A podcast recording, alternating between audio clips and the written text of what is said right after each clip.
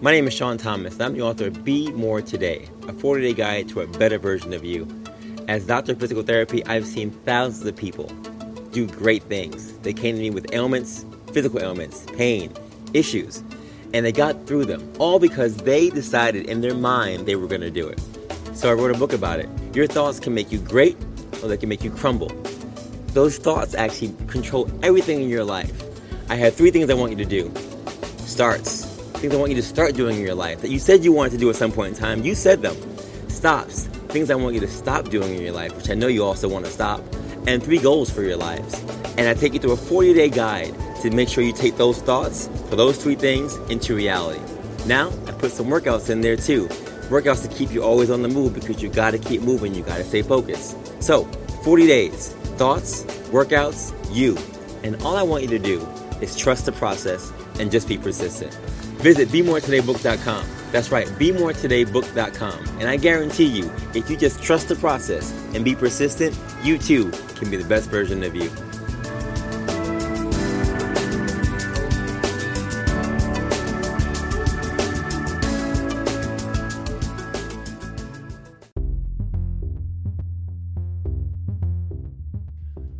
What's going on, folks? Your boy again, Dr. Sean Thomas here on day three of BMT Project 40.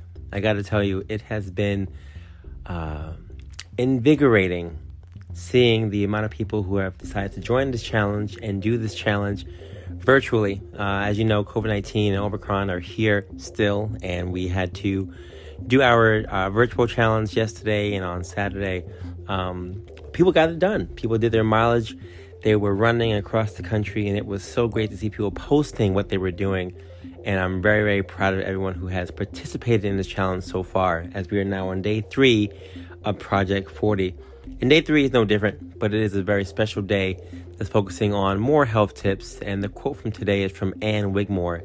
She said, The food you eat can be either the safest and most powerful form of medicine or the slowest form of poison. Mm.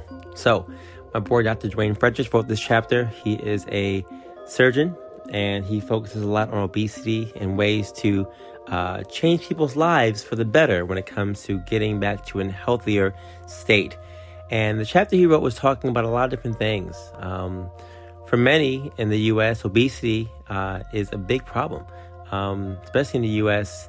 compared to the 50s and 60s. Looking at now the 90s, the 00s, and the uh, the recurrent years moving forward, um, we are just weighing more. Um, we're carrying more abdominal weight, abdominal fat, um, and our diets. Although there's so many dietary uh, uh, options, right, that are across the world. Um, diet is a very special thing for everybody because everyone is different. Everybody is different in terms of how they relate to certain things, how their body responds to certain things, what they can take that someone else can't take, etc., etc. So, it's very, very important when we talk about dieting that we're doing things the right way. And Dr. Fredericks wrote this chapter on obesity, focusing on a lot of different things that, especially people of color, we have issues with. Um, and this is a very important chapter for me because a couple years ago, I went to go see my doctor uh, for a routine checkup, and I was told that I was pre diabetic and had a fatty liver. And I went to Duane. And I said, Duane, what are you talking about? Like, what is this? I work out every day. You know, I do all these different things. I, I run Spartan races and all these races. So what is going on that my uh, uh, my levels are so high for my blood sugar? I know it's in my family, right? But why was it so high for me? Someone who is so active. And he explained very plain to me. It's not so much about what you're doing. You're doing the right stuff in terms of your activity, right? And there are all kinds of theories about calorie intake or caloric intake, what you take in and what you burn off. And those things are all good and dandy. But for many of us, it's not so much about what we take in, what we put out, it's more about our hormones. It's more about the things that are inherent in our bodies. And hormonal changes can definitely dictate uh, our weight, our weight loss or weight gain. And this may be for you, someone who, as as you may have been going through your journey, you, you're seeing that you're putting a lot of work, you're putting in hours at the gym, hours on the treadmill, and you're not really seeing results. It does come down to other factors that are not just based on what you intake, but also based on how your body responds to normal changes. And our hormones are one of the things that can definitely uh, increase or decrease our ability to lose weight. So, in his chapter, chapter 3, he talks about a number of ways that we can reduce or normalize our hormones so our body can burn more calories. And he mentions the term intermittent fasting. Now, I'm a firm believer of this because I did this for a number of years and continue to do this actually, and we'll be starting again today. Intermittent fasting is a great way to normalize your regular uh, blood sugar and to get your body to a place where it can burn more fat naturally. Um, studies have shown that our bodies act more like a thermostat than a scale, and we are hormonally driven. He said body fat is finally regulated by our metabolic slash hormonal systems. When you gain weight, our body's metabolic rate automatically adjusts to achieve equilibrium by attempting to burn off the increased calories, thereby setting you up for losing in the long run. By contrast, as you lose weight, our bodies start to lower our metabolic rate to achieve equilibrium and counterintuitively sets you up to gain weight.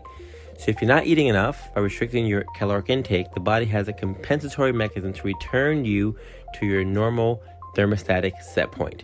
So, intermittent fasting is one thing you can do to regulate all these things.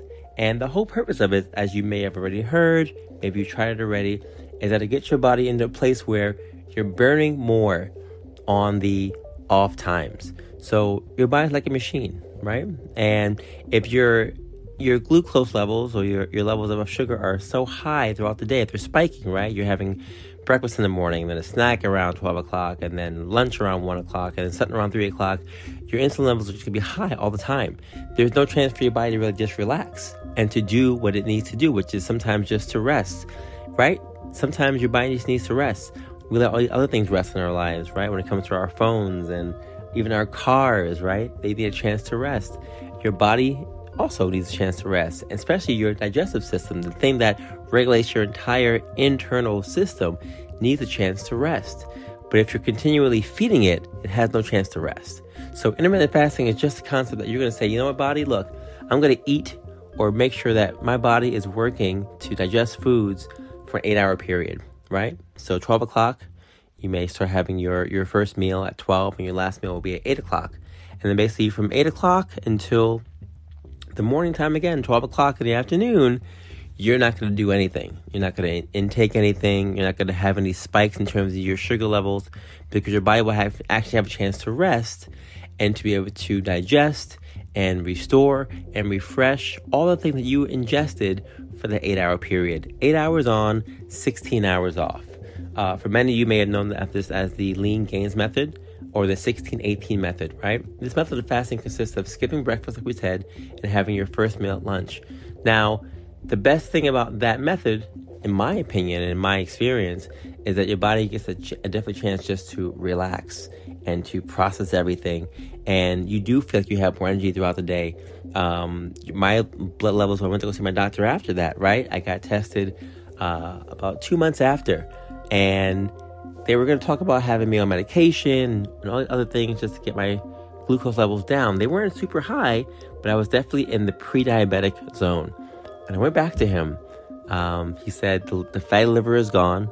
He said that the high blood or the, the blood sugar levels were normal again, and that whatever I was doing, I had to continue doing, keep doing.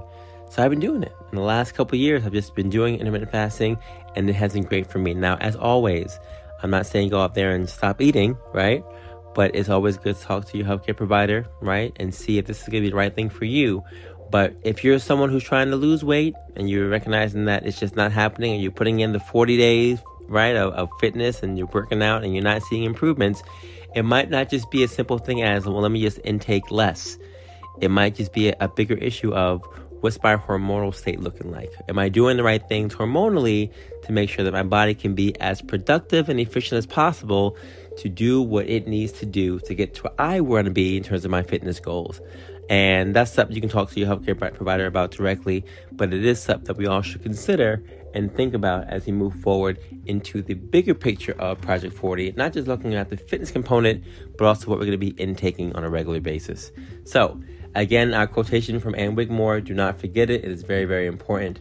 The food you eat can either be the safest and most powerful form of medicine or the slowest form of poison. Be mindful what you intake during this challenge. Because even you put in 40 days of fitness, right? We can't be out here snacking and eating on whatever else. If you're not going to get into the fasting, which you don't have to, but if you're not going to do that, just make sure that if you are doing the calories in, calories out, it's as simple as that. Whatever you do take in, make sure you burn more of that off, and you will continue to see improvements moving forward. All right. I'm proud of you guys so far. We're on day three. If you're following the fitness journey, continue to do so. If you have my book, continue just to follow that. And if you just listen to the podcast, we appreciate you. We're going to be here tomorrow on day four, talking about more things we can do to stay always on the move. Thank you so much for listening, and I will see you all tomorrow. Peace.